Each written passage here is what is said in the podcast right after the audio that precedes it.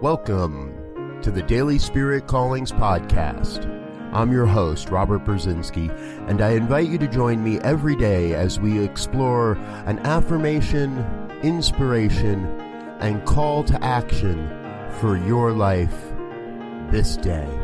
And today is June 2nd, 2018. Here is your Daily Spirit Calling.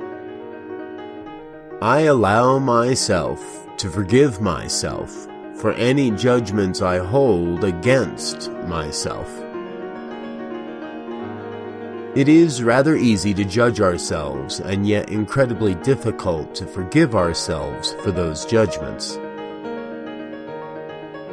Today, you are called to forgive yourself for judging yourself.